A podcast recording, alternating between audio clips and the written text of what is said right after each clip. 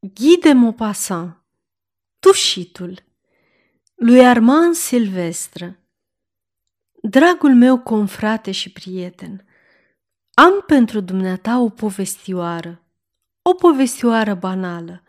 Dacă voi reuși să-ți o spun bine, la fel de bine ca cea de la care o știu, sper că-ți va plăcea. Nu e deloc o sarcină ușoară, pentru că prietena mea E o femeie cu un umor fără margini și mai slobodă la gură. Nu dispun de resursele ei. Nu pot să dau ca ea acel ton nebunatic lucrurilor pe care le povestesc și fiind nevoit să evit cuvinte prea directe, mă declar incapabil să găsesc sinonimele delicate pe care le găsești dumneata. Prietena mea, de altfel actriță de teatru foarte talentată, nu m-au autorizat să fac publică istorioara ei. Țin, deci, să-i rezerv drepturile de autor încât, dacă va dori într-o bună zi să scrie ea însăși despre această întâmplare, o poate face.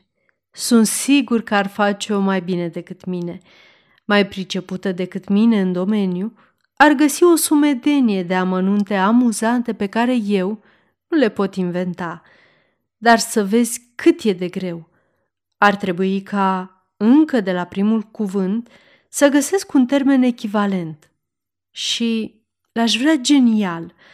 Nu despre tușit este vorba. Ca să fiu înțeles, îmi trebuie măcar un comentariu sau o perifrază în maniera abatelui de Lil. Tușitul despre care vorbesc nu din piept vine. Prietena mea dormea lângă bărbatul iubit. Noaptea, bineînțeles. Pe bărbatul ăsta nu-l prea cunoștea sau, mai bine zis, îl știa de puțin timp. Așa se întâmplă câteodată, mai ales în lumea teatrului. Să lăsăm pe gospodine să se mire. Când dormi lângă un bărbat, faptul că îl cunoști bine sau puțin nu prea înrăurește purtarea în așternut. Dacă aș fi femeie, Cred că aș prefera iubiții proaspeți. Probabil sunt mai simpatici din toate punctele de vedere decât cei cu care ești obișnuită. Oamenii din ceea ce numim în alta societate au un alt mod de a privi lucrurile pe care eu nu îl împărtășesc. Îmi pare rău pentru doamnele din lumea bună, dar mă întreb dacă nu cumva modul de a privi influențează simțitor purtarea cuiva. Prietena mea dormea așadar lângă un iubit nou. Iată o chestiune delicată și extrem de dificilă. Cu un tovarăș vechi, ești în largul tău. Nu te sfiești, te întorci cum vrei, dai cu picioarele, ocupi trei sferturi din saltea, tragi toată pătura și te înfășori în ea, poți sfărăi, mormăi, tuși. Zic tu și în lipsă de altceva mai bun. Sau strănuta. Ce zici de a strănuta ca sinonim? Aceasta este o înregistrare Cărțiaudio.eu. Această înregistrare este citită cu respectarea legislației în vigoare pentru Cărțiaudio.eu.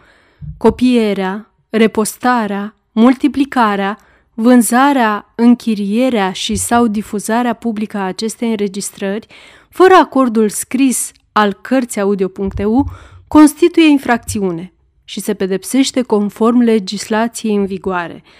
Pentru noutăți, vă invităm să vizitați site-ul www.cărțiaudio.eu și să ne susțineți cu un like, subscribe și follow pe canalul de YouTube Cărți Audio. Îi puteți susține prin donații pe naratorii voluntari ai acestui canal. Vă mulțumim și vă dorim audiție plăcută în continuare. Dar, ca să ajungi aici, e nevoie de cel puțin șase luni de intimitate.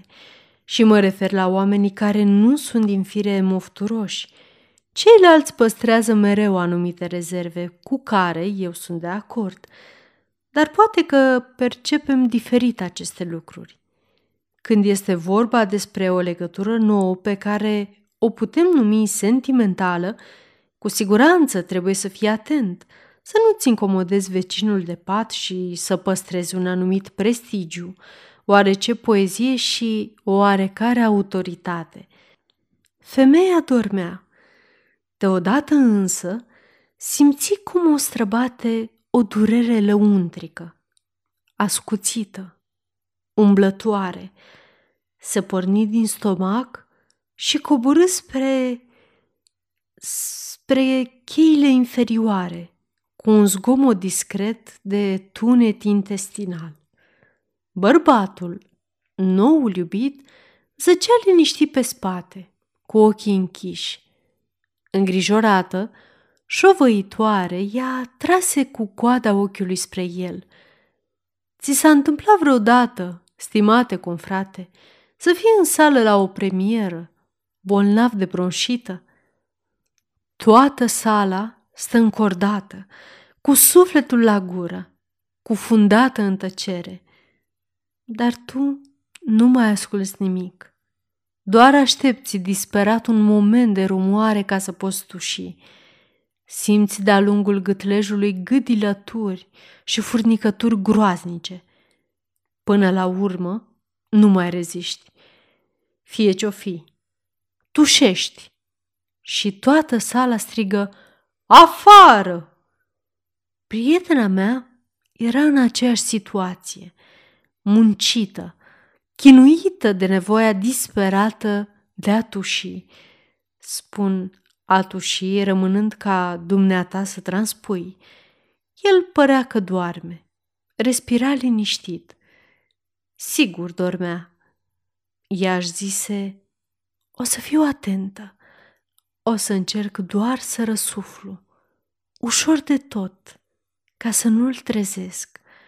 Și făcând tocmai ca cei care își pun mâna la gură și se chinuie să-și degajeze gâtul fără zgomot, expectorând cu ușurință aerul. Ori că nu s-a priceput, ori că inflamația era prea puternică, cert e că a tușit. S-a pierdut imediat cu firea. Dacă a auzit-o, ce rușine și ce pericol! Ah, și dacă el nu dormea, cum să-și dea seama? Îl fixă cu privirea și, la lumina lămpii de veghe, i se păru că, deși ținea ochii închiși, zâmbește. Păi, dacă râdea, înseamnă că nu dormea și, dacă nu dormea, încercă să scoată pe gură un sunet asemănător pentru a-și păcăli partenerul. Nu suna deloc la fel, dar oare dormea? Se întoarse spre el, se agită, îl împinse ca să afle cu certitudine. El nu se clinti, așa că ea a început să îngâne un cântec. El nimic. Pierzându-și cumpătul, îi strigă, Ernest! El rămase nemișcat, dar răspunse imediat, Ce vrei? Atunci ei îi zvâcni inima. Deci nu dormea, nu dormise deloc îl întrebă, Nu dormi? El murmură resemnat. Păi vezi bine. Speriată, nu mai știa ce să facă. Într-un târziu continuă, N-ai auzit nimic? Tot fără să se miște, el răspunse, Nu. Ea simțea că îi vine să-l ia la palme, așezându-se în capul oaselor, spuse Totuși, mi s-a părut că... Că ce? Că merge cineva prin casă. El zâmbi. Categoric, de asta dată, îl văzuse zâmbind și spuse Lasă-mă odată în pace. Mă agasez de o jumătate de oră. Ea tresării eu? Exagerezi. Abia m-am trezit. Deci n-ai auzit nimic? Ba da. Aha! Deci ai auzit ceva? Ce?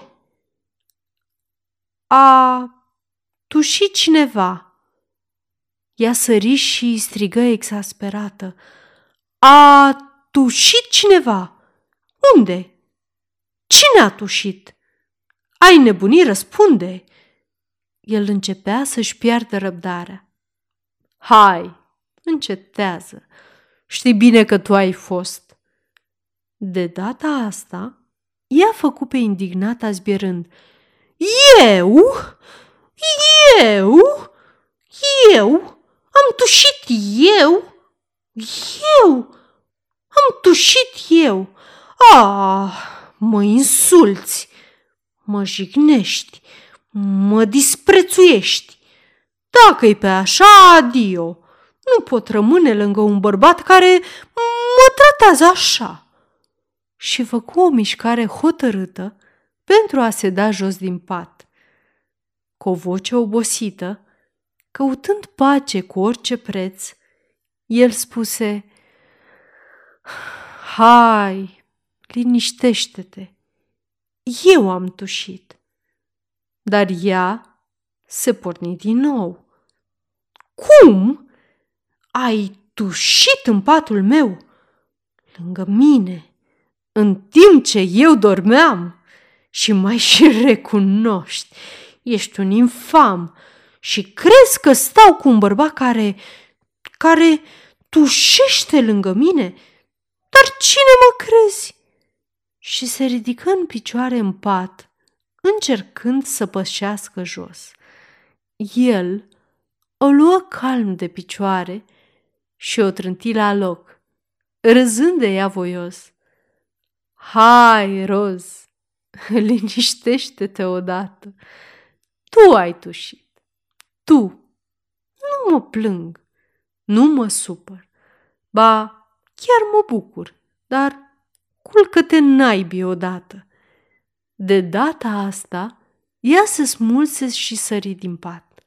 Și căuta disperată hainele repetând, Poate-ți închipui că o să stau lângă un bărbat care îi dă voie unei femei să tușească în patul lui.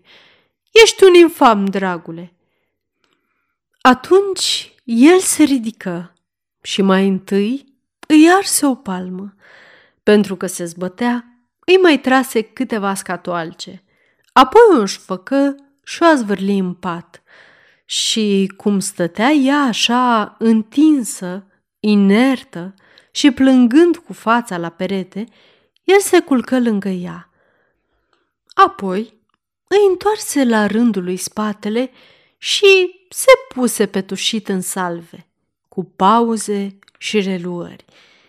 Din când în când o întreba, mai vrei? Și cum ea nu răspundea, o lua de la capăt.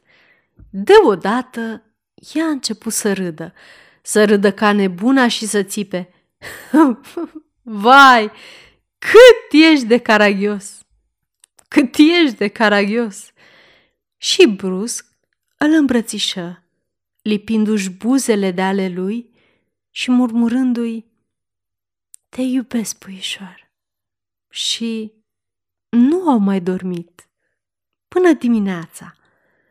Asta e povestea mea dragă, Silvestră. Iartă-mi această incursiune pe terenul dumitale. Iată încă un cuvânt nepotrivit. Nu teren, ar trebui să spun. Mă fac să râd atât de des încât n-am rezistat tentației de a mă aventura puțin pe latifundiile dumitale, dar îți va rămâne gloria de a ne fi deschis larg această cale. Sfârșit!